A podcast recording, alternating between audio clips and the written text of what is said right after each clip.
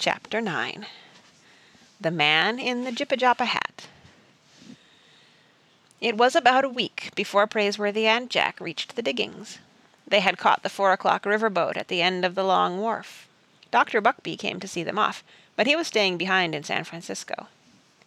"I'm going to wait for Cut Eye Higgins," he said. "He's bound to turn up with my map. I'll meet every ship that comes in until I get my hands on the scoundrel." That night, in their stateroom, Jack polished his horn spoon. Praiseworthy had let him buy it on the wharf with a pinch of gold dust. It's a hollowed out animal horn, I think. Or it could be a spoon carved from a hollowed out animal horn. It's a spoon. Why don't we Google it when we're done with the chapter, and then we'll find out exactly what it looks like. Finally Jack tucked it inside his belt and looked at himself in the mirror. All he lacked was a red flannel shirt and a floppy hat. A beard was out of the question, at least for the time being. He glanced at Praiseworthy. He wondered what his partner would look like with his whiskers grown out and a revolver in his belt. Praiseworthy was as tall as Quartz Jackson and as straight as an awning post. There were even sun creases forming in the corners of his eyes. Yes, sir, Jack thought, Praiseworthy would make a fine-looking gent. So When you squint at the sun, you get little crinkles in your eyes.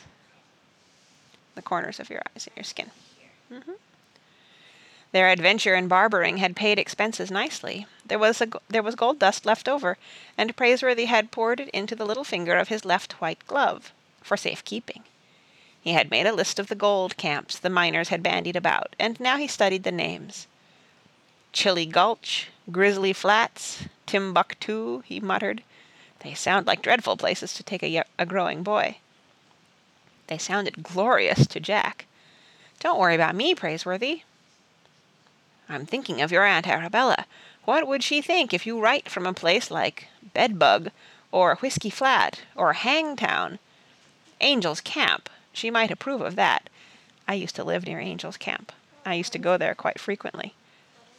It's a it's a town, just a regular old town now, but it was a gold mining town back then. But they say it's a fearful place. Let me see. There's Rough and Ready, there's You Bet, and there's Humbug, not to mention Rawhide, Roaring Camp, and Cutthroat. Well, what'll it be, Master Jack? One place sounds as bloodthirsty as the next. Hangtown, said Jack. Then Hangtown it is, said Praiseworthy. The following morning Jack saw Indians for the first time in his life. They came to the banks of the river to watch the crowded boat and listen to the ringing of its pilot-house bell. Jack stared back in fascination. Wouldn't his sisters Constance and Sarah be frightened? But that night, when the flat-bottomed river-boat got stuck on a sandbar, Jack felt a little uneasy himself. What if the savages came aboard when the passengers were asleep and helped themselves to a few scalps? Stuff and nonsense, Praiseworthy smiled, shaving himself at the cabin mirror. The steward tells me they're digger Indians, quite tame. They dig for roots and acorns, and are a menace to nothing but wasps and grasshoppers, which they consider a delicacy.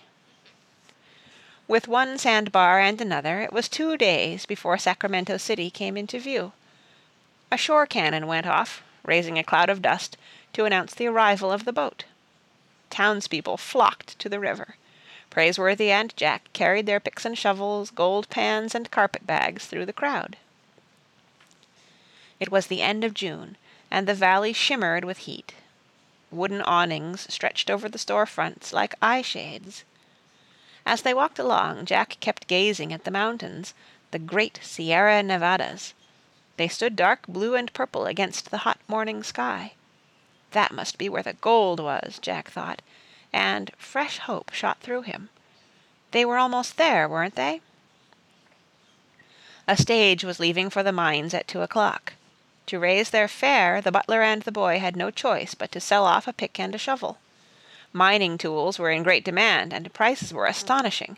The pick and shovel brought one hundred dollars each. After paying their stage fare, Praiseworthy poured the gold dust left over into the tips of all five fingers of his left glove. He had difficulty getting his hand in, but he made it. His left hand felt as heavy as an anvil.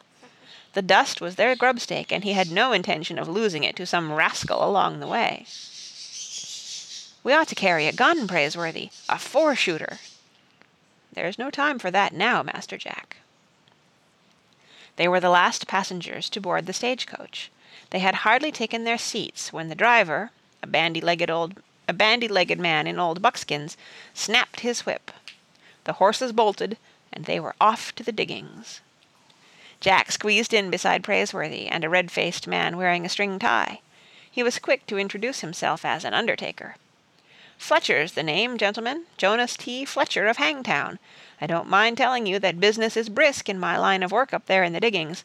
Glad to meet you, yes, sir, socially or professionally, as the case may be. In the seat opposite sat two Frenchmen in brand new jack-boots and checked shirts with the creases still in them. Between them, and opposite Jack, so that their knees almost touched, sat a man in a dusty linen suit, and his hat pulled down over his face. He had been sleeping that way from the moment Praiseworthy and Jack had entered the coach. "Don't see how a man can sleep on this road," Jonas T. Fletcher laughed. "Maybe he's dead. Ain't that a fine looking jipijapa hat he's got? Must have bought that in Panama. I came across the plains myself, clear from Missouri." Jonas T. Fletcher droned on. The team of horses raised red clouds of dust, and Jack watched the passing sights as best he could. They overtook ox-drawn wagons loaded with stores for the mines, and strings of pack mules. The man in the fine straw jipijapa hat slept on. A large ruby ring glistened from his finger. With the jostling of the stage his coat fell open, and Jack could see the butt of a dueling pistol tucked inside his belt. It was almost an hour before he awoke. His hand rested on the pistol, and he tipped the hat back off his face. He looked straight into Jack's eyes with the faintest of smiles, as if he hadn't been asleep at all. Jack very nearly jumped. It was Mr. Cut Eye Higgins. End of chapter nine. of course I will.